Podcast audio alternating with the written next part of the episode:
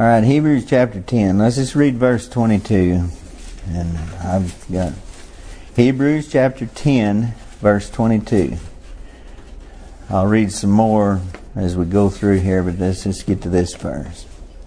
Let us draw near with a true heart, in full assurance of faith, having our hearts sprinkled from an evil conscience, and our bodies washed with pure water. You know what evil means there, don't you? Trouble. Trouble.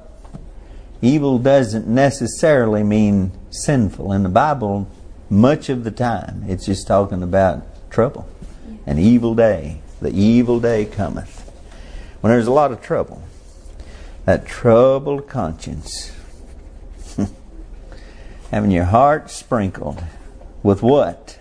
What's he talking about? Well, we'll read another verse here in a minute that'll explain it a little better. But we're still talking about purifying, being pure and uh, being clean. I think it's much needed. I don't think we realize how polluted we are with this world, how corrupted we are in our thinking, everything about our life. When when there's corruption, it affects everything. You know, we don't hardly, we haven't had a mouse in years in the house. The other day she pulled out a thing and it, uh oh, a mouse. And he got into one little thing. But what do you do when you find that you've had a mouse in the house, in your cabinet, in your food there? What do you do? You just. Wash everything. Oh, yeah. Everything is unclean, isn't it? That mouse been crawling all over everything. You know he has, because he's left his evidences everywhere. And they're unclean. And so you clean house, don't you? Yes. Doesn't matter if it's you throw it out. If he's been in it, you throw it out. You don't just say, "Well, that won't hurt too much." Why? Well, because it's nasty. Because it could have disease in it. Mm-hmm. It could make you sick. Might even kill you. There's diseases that are bad enough to kill you from stuff like that. A few years ago, they had to recall a whole bunch of peanut butter because of mice in the plant where they were making the peanut butter. Purifying, removing foreign or heterogeneous matter, cleansing from pollution, uh, fining, making clear. Heterogeneous, you know what that means? Well, homogeneous means the same thing. Heterogeneous, is kind of like the things of our day, you know. I mean, that prefix on that word tells you it's stuff that don't belong there. It's different than what is supposed to be there. So, purifying is when you remove that. You remove what is not supposed to be there. Because it's made everything impure and unclean. A lot of the purifying in the Bible concerns purifying of the flesh. The Old Testament laws of purification were mostly concerned with cleansing of the flesh. We preached in Leviticus through the through the sacrifices and all a few years ago. It was very profitable to me. It helped me to understand so much. It was very rich. But in that we read about a woman after childbirth. And I went back and refreshed my memory about that a little bit the other day. A woman, it said, would be unclean for two weeks. If she had a man child, she was unclean for two weeks, 14 days. Uh, if she had a, a, a, a maid child, that's what it said, then it's double that. They doubled the uncleanness. Now, say explain that. Well, I don't know. I, can, I don't know how to explain that to you, but that's what God said, and that's the way it was.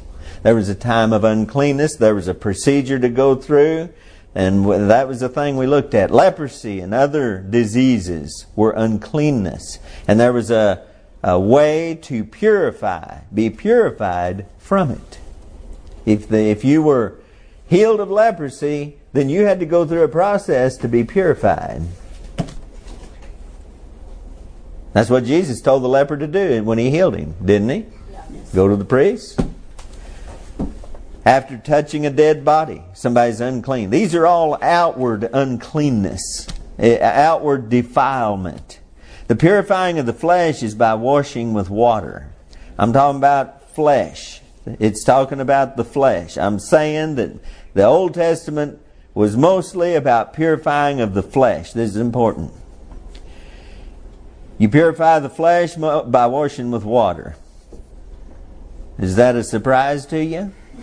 What have y'all? Surely everybody here has took a bath today. Yeah. Maybe more than one. I'm not going to ask you to raise your hand.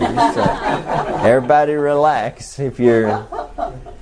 Uh, but that's how we get clean, isn't it? Yes. We wash with water. And a little bit of soap helps in that matter. But water is essential to clean yes. us up. We remove the filth and corruption of the world and our own flesh by taking a bath. The corruption comes from without and within, doesn't it? Mm-hmm. What happens when you go outside on a day like this for five minutes? What happens if you go outside and you work in this kind of heat? Well, you sweat. You sweat a lot. And when you sweat a lot for a long time, guess what? You're going to stink. And you need a bath. You need to wash off the corruption and the defilement. You're not clean. And anybody that gets near you realizes you're not clean. It may have slipped up on you slow and you can't smell it. I don't know how in the world, but everybody else can, guarantee you. And we all know that. Healing from sickness is a process of purification that God built into us by which our body cleanses itself of the foreign toxins or microbes that have managed to get past our natural defenses while walking in this unclean world. Now, y'all understand what I just said? We get diseases. We, most of the diseases we get are from germs, bacteria, viruses, things like that. We can get sick from poison. Also, just things that not supposed to be in here. Not supposed to be in our body. Germs ain't supposed to be in our body. There's certain viruses not supposed to be in our body. There's certain bacteria supposed to be in there, certain that are not. And when they get in there, they cause trouble, cause sickness, even death. Mm-hmm. And our body fights those off. God made us in a way that our body can take care of that.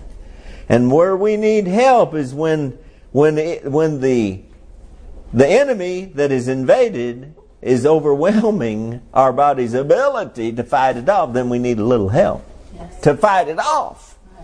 We don't need something to just make us believe that we're okay when it's still working in us and not right. being defeated. Right, exactly. Yes, sir. Now that's that's medicine like it's supposed to be. That's the physicians that the Bible talks about. The good physician, he knows that. This is all in the physical realm, and we're very all very familiar with this kind of purification or cleansing.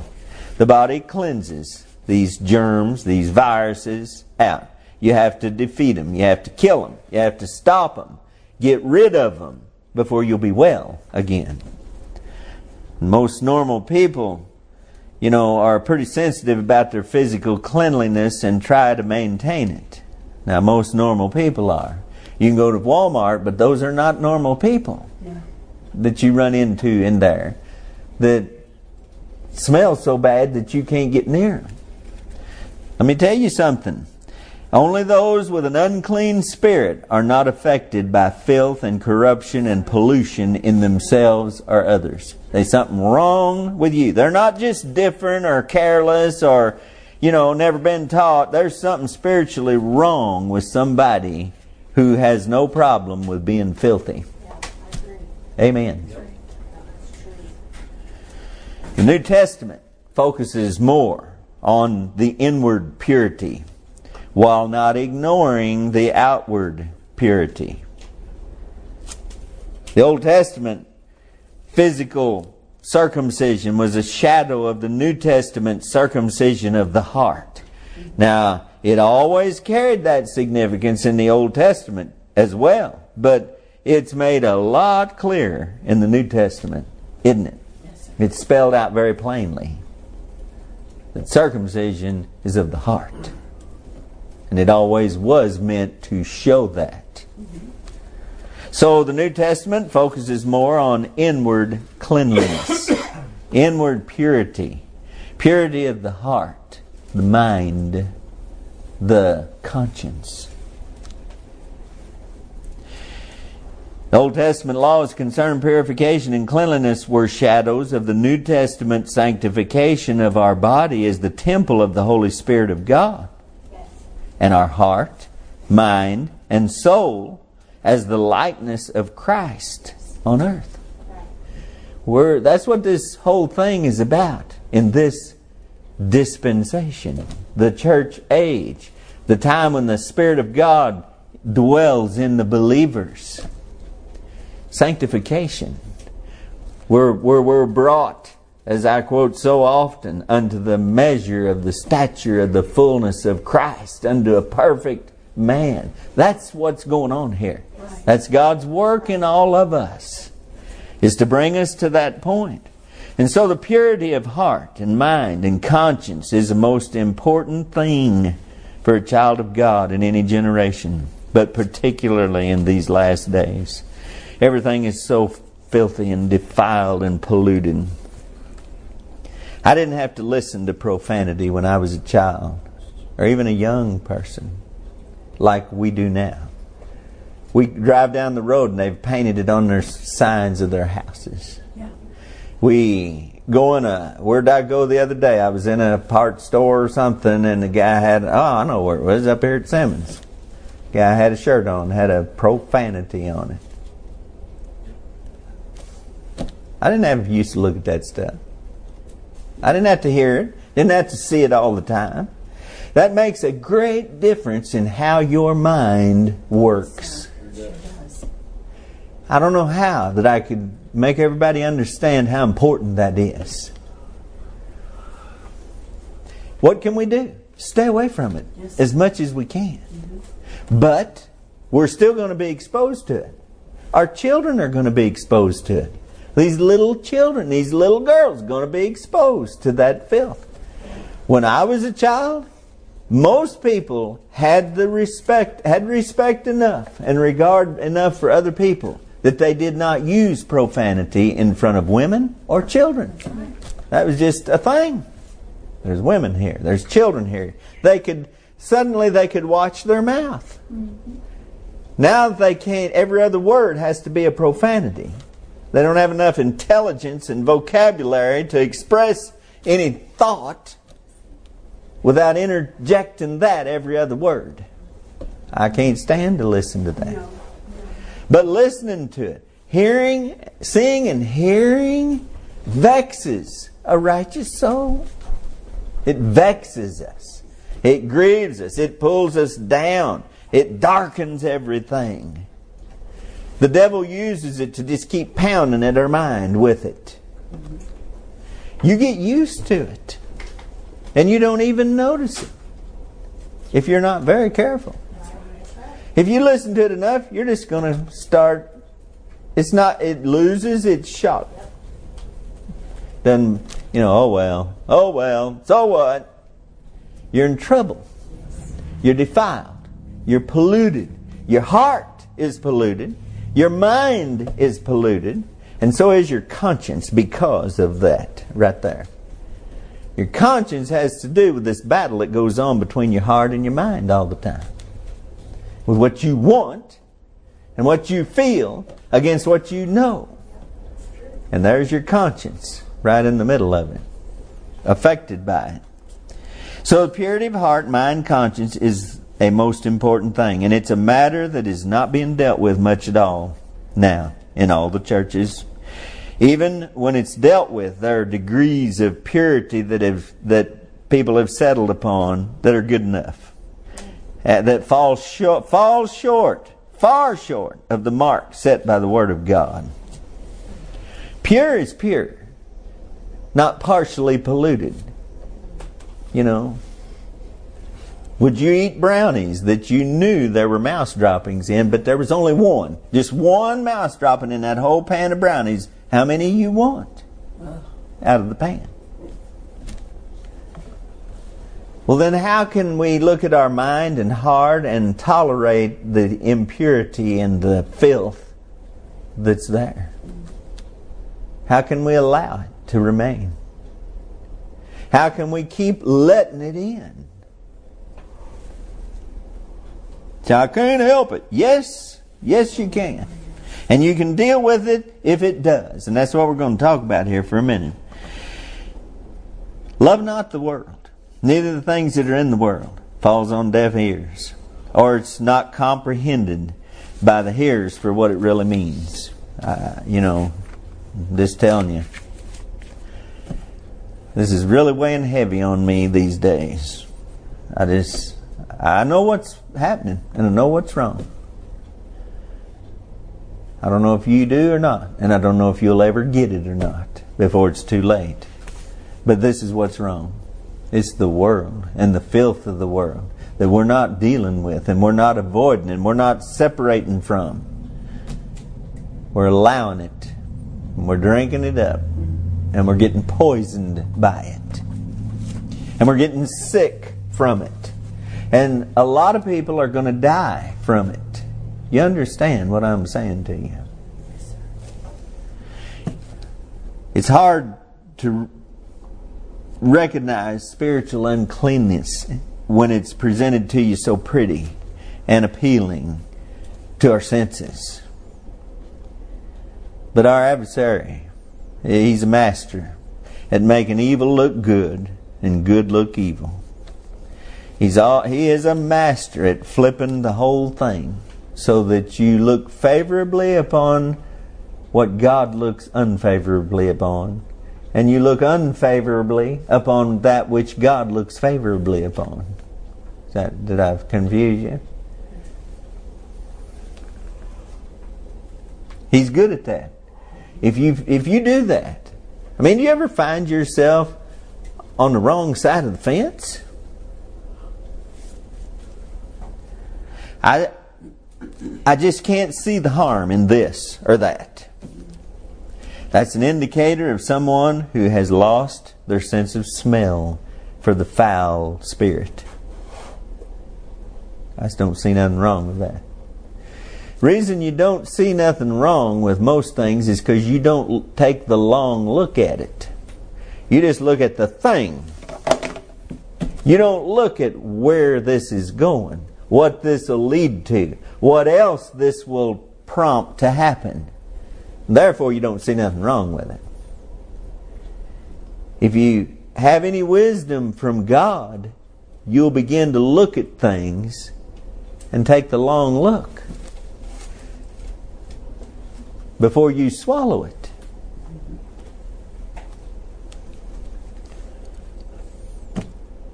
When someone has an attitude that says, let's just put the Bible aside here and let's just reason and talk about this and think this thing out.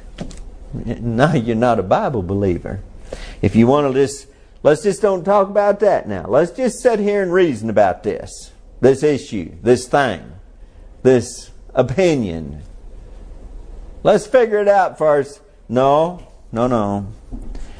I'd rather we just sit here. If we're going to sit and talk and reason, let's sit and talk and reason with the Word of God right here.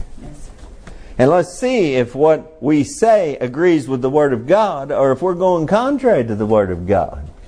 Because human reasoning will take you right away from the Word of God. It'll take you to what you desire. It'll take you to what you like, what your flesh, what your heart lust after.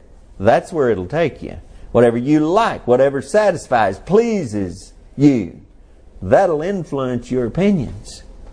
That's why it's got to stay under the under the Word of God, because it doesn't change. It's the little things in the world that contaminate our heart and our mind and our conscience and our life. I hope you'll listen. It's the little things. It doesn't take a great leap into ungodliness to corrupt yourself or your children or other people around you. You don't have to do the most heinous sin that imaginable for you to be corrupted. It's the little foxes that spoil the vine. It's the little things. Just like God said here, uh, line upon line, precept upon precept, here little, there little. It works the same the other way. It's the little things that pollute us more than anything else. It just takes a little dose at a time of the world. A little here, a little there, a little leaven leaveneth the whole lump. It just takes a little time spent with people who do not love God and who do not serve God and who in reality live as if He doesn't exist. We're around these kind of people. All of us are. We have to be. But to there's a difference between being around them and being an influence or being around them and taking on what they got. You'll get what they got. It's implanted. We're, you know, it's just like it's it's it's spiritual and moral impurity, and that's what we're talking about here. It's uncleanness, and it's contagious, and it gets into our soul just like a virus does into our body, or a bacteria, or a germ. Do you ever know when you got the germ? When you got the virus? You try to trace it back and say, I'll bet that's, but you don't know. This Ryan Marlowe, you know, that we just mentioned a while ago, got listeria. And they don't know, they don't know where they got it. But look what it did. When they were eating that ice cream or whatever it was, where he got it, did they realize what was happening at that moment? Of course not. Neither do you. When when you're fellowshipping, when you're getting too close, when you're spending too much time, when you're letting down your guard for the world, the world's people, worldly people, to say things to you, to have a part of your life and influence you. It just takes a little time. You don't have to spend. That's why God warned his people. And that's why he told them to be separate from the people of the land because what would happen when they got with those people? They would steal their heart from God. Did it happen? Of course it happened. Over and over. And see, the unbelievers and skeptics and God haters, they say, well, if God can't, you know, if God can't keep them, well, He don't deserve them. You know, if they love them, no, it ain't that at all. It's pollution and filth and contamination that does it. It's blindness that happens because of the pollution, because of the contamination. Blindness of the mind. You can't see. You just can't see nothing wrong. You can't see anything happening. You don't believe anything's going to go wrong. You're just this is just enjoyable, having fun. Or it's just something I can't avoid. I just got to. It's implanted in our mind. You know, when we're not a, this virus and stuff, let me back up here, gets into our body, we don't know when it happens. We're not aware that it's happening, and we only find out later when the fever and the sickness begin. And then you know you got it then, don't you? You know something's wrong then, don't you? You know something has got into your body that ain't supposed to be there.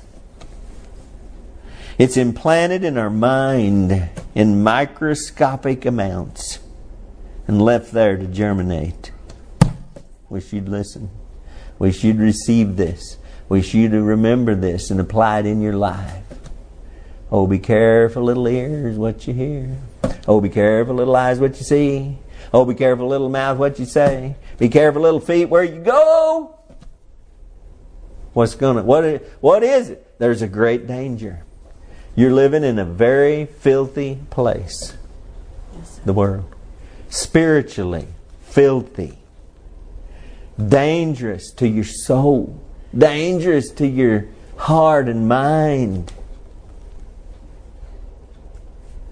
You got to walk circumspectly, not as fools. I say I've said this before, but if we go in a restaurant somewhere and I can smell it when I come in the door, I leave. Mm-hmm. I can smell the uncleanness. And I can't hardly smell. So if I can smell it, I know this is a bad place. Right. A lot of times traveling, you know, we go to the bathroom first. When I see the bathroom, I have left before because if this if this is this nasty, I don't want to eat nothing out of that kitchen. Right. Why? Because I don't want to get sick. No, for sure. So well, it ain't nothing, just little un- discomfort and stomach problems for a few days. No, no, no. It can be much worse than that. You can die Yes, from stuff you eat in a place that's unclean like that. So it's important. If I'm that careful about the physical, why shouldn't I be much more careful about my soul? About my heart and my mind? And you too. Yes, sir. Go to unclean places with unclean people and think you're going to be all right. No, you're not. You're going to catch what they got. They're going to give it to you. They're going to give it to you in microscopic little doses, and you're not even going to know what's going on until you see the spots break out on you in your soul. It slips into our heart little by little, simply by being around others who have it in their hearts. I'm talking about your heart, desires that are accompanied by feelings and emotions. Drama people spread their drama. Uh, uh, you know, you say drama queen. Somebody, a woman or a man, I don't care who, what gender they are, if that's all their life is about, to just, it's some emotional, you know, Ferris wheel all the time, there's something wrong in their heart. Spiritually wrong with them. That's right. They're, they're polluted. And they'll give it to you. You know, they'll talk. What is drama? It's always talking about somebody else. It's always somebody else's drama, not theirs. I mean, it's just, you know, they're involved. They're what the Bible calls backbiters and busybodies and tale bearers. And we're supposed to not have anything to do with that. Why? Because you'll be one too. Just right away, you'll be one too. Your heart, your mind. The contamination shows up, among other things, as drama, strife. You know, if you get sick in your body, you get a fever. You get might break out in a rash or spots like measles or chicken pox or smallpox or something like that. All kinds of things. When you, when you get it in your heart and your mind and your soul, this is the way it, this is what shows up. Drama. Strife. Can't get along. Just can't get along. Just says there's something wrong with everybody. Frustration, anger, bitterness, hatred. How you gonna how's hatred gonna be in there if the Holy Spirit of God lives in there? If God is love and God lives in you, where's how, how's hatred here? Outward uncleanness. It'll come out as outward uncleanness. Man, I watched this through the years. And I've seen this. I've seen people that were clean outwardly just become unclean outwardly. Filthy. Just don't care anymore. What happened? They got defiled inside. That's right. Jesus said, Cleanse first the inside of the platter, that the outside may be cleansed also. So there's no such thing as being clean on the inside and dirty on the outside. Or there's no such thing as being clean on the outside Uh, well, I mean, you can be clean on the outside and be dirty on the inside, but you can't have it the other way. You can't say the it's all that matters. God looks on the heart, and if my heart's right, never mind my actions, my attitude, my words, my spirit. Don't pay no attention to that. I'm right with God on the inside, and you ain't got no right to judge me. That's a bunch of hogwash. It's a lie, and it's the deceit of the devil. Shows up as hatred, outward uncleanness, adultery, fornication, and even murder. I mean, that's where it goes. You go to the go to the works of the flesh and read them backwards. I, I do that a lot.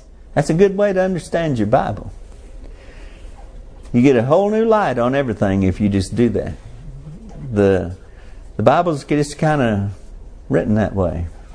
You'll understand it a whole lot better. There's a progression from top, bottom to top in a lot of these things. That's where it ends. Uncleanness in the mind and heart ends in adultery and murder and fornication. So I would never. That's what everybody said. Everybody says that. Nobody says that's what I'm going to be. Just watch me. No. They say, I'd never do that. That's too awful. That's too wrong. It's just too filthy and immoral, and I would never do that. And then they do it. But not after a process of sliding into the swamp. We got to rely, we, we got to apply ourselves and strive to be pure in heart and mind and conscience. Now, this is clear in the New Testament scriptures. There's so much in here about purifying yourselves. Cleanse your hands, ye sinners. Purify your hearts, ye double minded. Draw nigh to God, and He'll draw nigh to you. James. There's, there's a lot of admonitions in the New Testament, in the Old also, but in the New, about purifying your heart, mm-hmm. your mind, your conscience. It's always a charge to us. It's not something that God does for us without our participation or our uh, consent. We're charged to do that. God don't give us a bath. Uh, you know, when children are little, mama has to give them a bath. But there's a point they get to where they, mama don't give them a bath anymore. It becomes their responsibility. I remember some of our kids complaining. Make him take a bath. He stinks. remember? Oh, yeah. God's t- telling us the same thing. The only way to have the peace of God is to have a conscience that is void of offense before God and man. If your conscience is defiled, what does it mean? you don't have peace. You can't have peace with a conscience that won't agree with you. So the only way to have the peace of God is to have a conscience that's void of offense. Can you do that? Yes.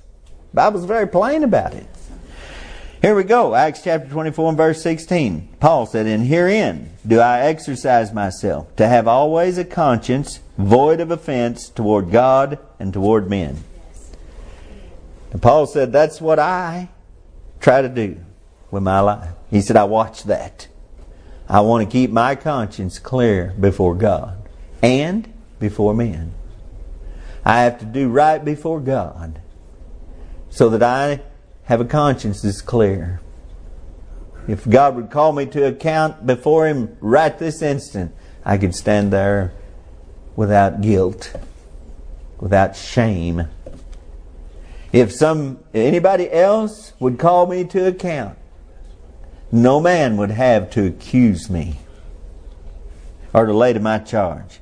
If you have a conscience void of offense before God, you won't have a problem with others who are trying to live that way too. Did y'all hear me?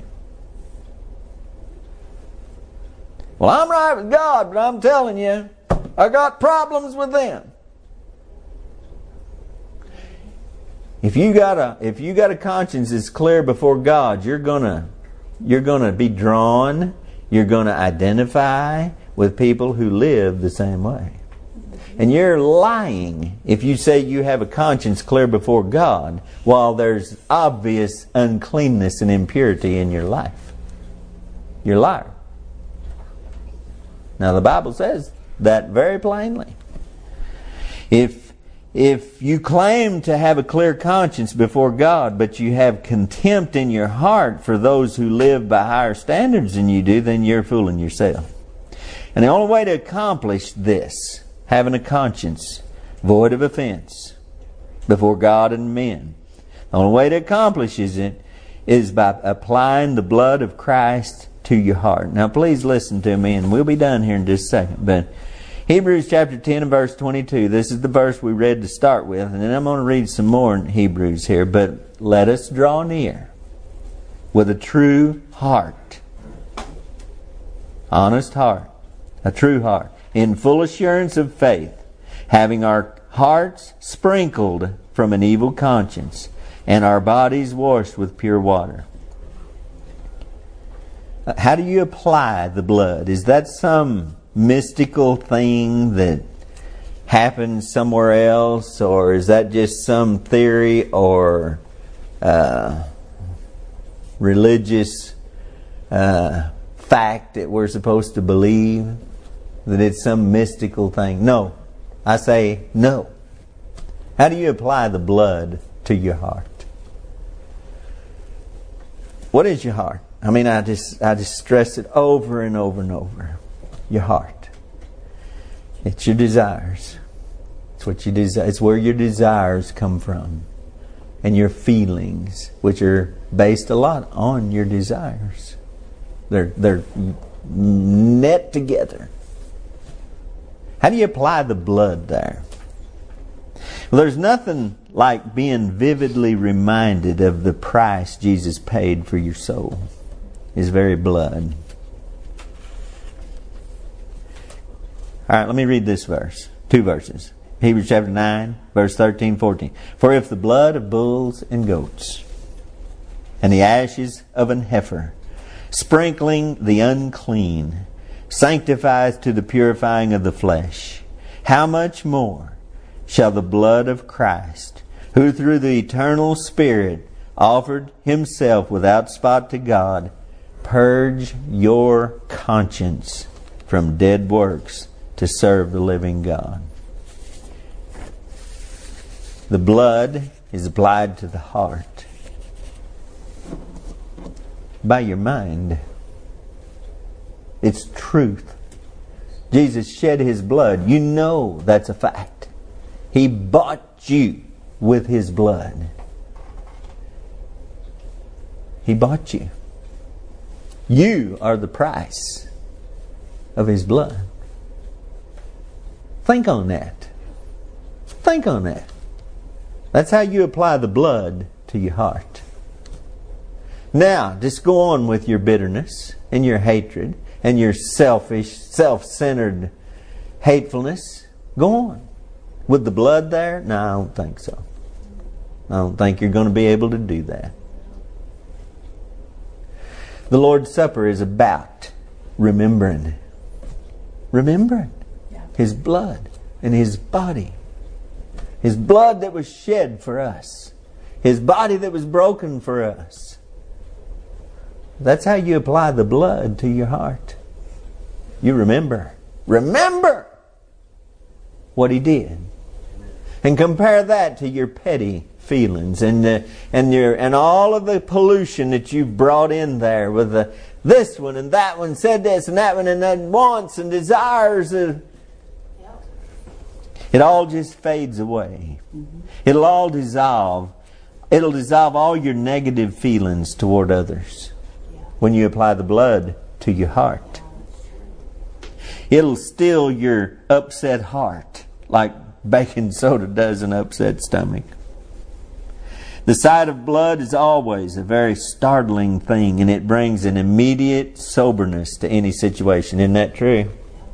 I said this before too, but when the, when all of our kids were little, it, it was always the same. I mean, there could be a lot of noise going on and playing and stuff, and somebody get hurt, you know, and wah, but there, it was a different cry if there was blood. If there was blood, it was like somebody's about to die. I mean, he's bleeding, he's bleeding. Mom! You remember any of that? Man, it brings a soberness, doesn't it? The sight of blood. I've known people, uh, you know, Bill Hanson was a guy in Virginia, we knew, and he's like a caveman. I mean, he was just, he's about as uh, rough as they come. But old Bill, if he's seen his own blood, I mean, he'd hit, the, he just passed out cold immediately, on the spot. Went over there one day and he had a chainsaw and he'd cut his boot, and he was afraid to look in it because if he seen if it was bleeding, he was going to pass out, and he knew it. He was the kind of guy. I come up on his wife one day, and she had only one arm. That's just another little detail, but she had a suburban and it had a flat, and it was jacked up there, and there was a couple of guys there helping her, and I stopped, and well, they had it pretty well taken care of. But old Bill, when he well, he wasn't there. Jackie was there. Jackie Parson. He went to letting it down with that bumper jack. Click, click. She said, Well, Bill don't do it that way. Said, He just kicks it and knocks it out from under there when he's done. But at the sight of blood, he just passed out. The sight of blood is a sobering thing. When I see the blood, I will pass over thee. There's a lot of significance to the blood of Christ, and it's been distorted, I believe, in this time and for a long, long time. People don't understand it. It's a cliche, and they use it as a some kind of religious saying or thought that don't really hit home anywhere and have any real application in your heart, mind, and soul. I'm trying to get this across so that it does here tonight. You apply the blood to your heart. How can you how can your heart continue in gall and bitterness when it's sprinkled with the blood of Christ? And that's what we just read in the scripture. Having your heart sprinkled. Your conscience sprinkled. it's your heart. Yeah. In your mind, it's just a thing. It's a fact and it's an idea to just process. But in your heart, it's more than that. Jesus loves me. This I know. How do you know? Because He shed His blood for you. That's how. It'll change everything. It'll purify your heart. Do you get me?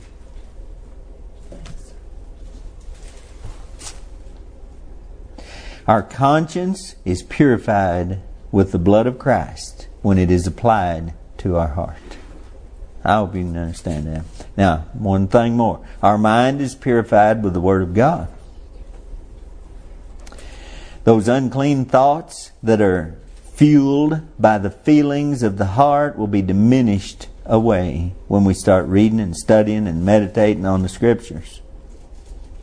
That, that cannot happen without us separating from all that is opposed to God and all that is contrary to His ways.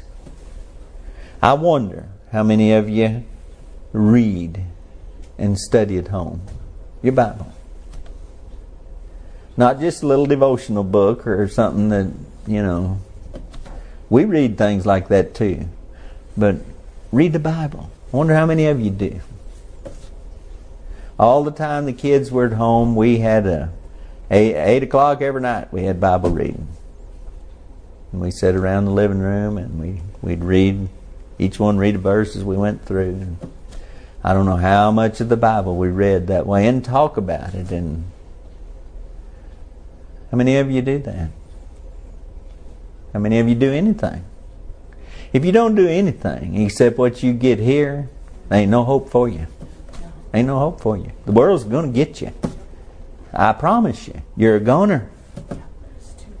You've got to learn to get a hold of the source yourself. It'll never, I can preach till I'm blue in the face. It ain't never going to do you no good unless you start hungering and thirsting yourself. It's the only thing, it's the only way to deal with the filth of this world. By the washing of water by the Word. That's how our mind is renewed. The inward man has to be renewed every day. We take a bath every day, don't we? Well, some of you hanging your heads, but I do. Most days I take more than one.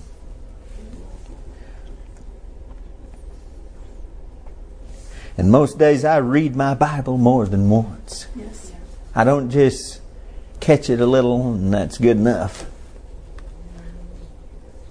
You got to do it on purpose.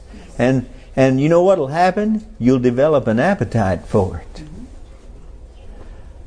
You your heart will attach whatever you gaze upon. Your heart will attach itself to it. Yeah. You start reading this book and start really getting it and you'll you'll kind of get addicted to it. Amen. Until we truly make up our mind to follow Christ and leave the world behind, we'll have no peace and no assurance and no stability in our life. All our troubles and burdens are because we will not come out from among them and be separate. Galatians chapter 6 and verse 8 For he that soweth to his flesh shall of the flesh reap corruption. But he that soweth to the Spirit shall of the Spirit reap ever life everlasting. So if we don't come out from among them and live separate from the world, we will surely harvest a crop one day that we're not expecting. I've lived long enough, watched this long enough to see what happens. I promise you, that's what'll happen to you. The crop's are going to come in, and you're going to be shocked because you weren't expecting that. I didn't plant it. No, the enemy did while you were asleep, while you were happily, gaily living life and laughing with the world and lapping up the world's fare. The enemy sowed tares. If you're a true child of God, you'll have a desire to be clean before God. You'll also have an awareness when you're not. I think I mentioned last week or week before about David in Psalm 51. That was his desire all through that psalm. Clean, purge me, cleanse me, create in me a clean heart, pure uh, purity. He had a desire because he knew he was had was polluted. He knew that he had been defiled. And it was his fault. But he wanted to be clean again because he knew how it felt to be clean. Some people I don't think's ever even known what it's like to be clean spiritually. Have a conscience void of offense before God and man. There's three verses. Let me read them and then I'll quit. Titus chapter 1 and verse 15. Unto the pure, all things are pure. But unto them that are defiled and unbelieving is nothing pure. But even their mind and conscience is defiled. 2 Timothy chapter 1, verse 3. I thank God, whom I serve from my forefathers with pure conscience, that without ceasing I have remembrance of thee in my prayers night and day. It's 1 Timothy chapter 1 and verse 5. Now the end of the commandment Listen to this. The end of the commandment. This is, uh, think about what that means. That's, this is what it all amounts to. This is what we're heading for, should have in our sights. This is what we ought to be striving toward. The end of the commandment is charity out of a pure heart and of a good conscience and of faith unfeigned. I don't know why anybody would want to live polluted when you can be clean. I don't know why people are so careless about it and so unmindful of it. Don't you realize what it's going to bring about? Eventually, you're going to have problems. You can have your kitchen sink pretty messy for a day or so, but if you just leave it that way for two weeks, you're going to have big problems. It's not just going to be a stinky sink. You're going to have you're going to be sick. It's going to be putting th- people in danger. Think about it. Do y'all get what I'm trying to get across to you here? The world is going to get you. Yes. You better watch those touch points with the world that we all have. You better watch them. You better keep them in check. You better you better rule over your spirit. You better have the gates and the doors closed and locked. Amen. Thank you, Lord. Thank you for the Word of God. Thank you for the morning it again tonight. Please help us. Oh, Lord, please help somebody to hear this and turn away from the dangers of the, that this world presents the defilement, the filth, the contamination of our soul, our heart, our mind, our conscience. How can we serve you if we're polluted within? How could you use us?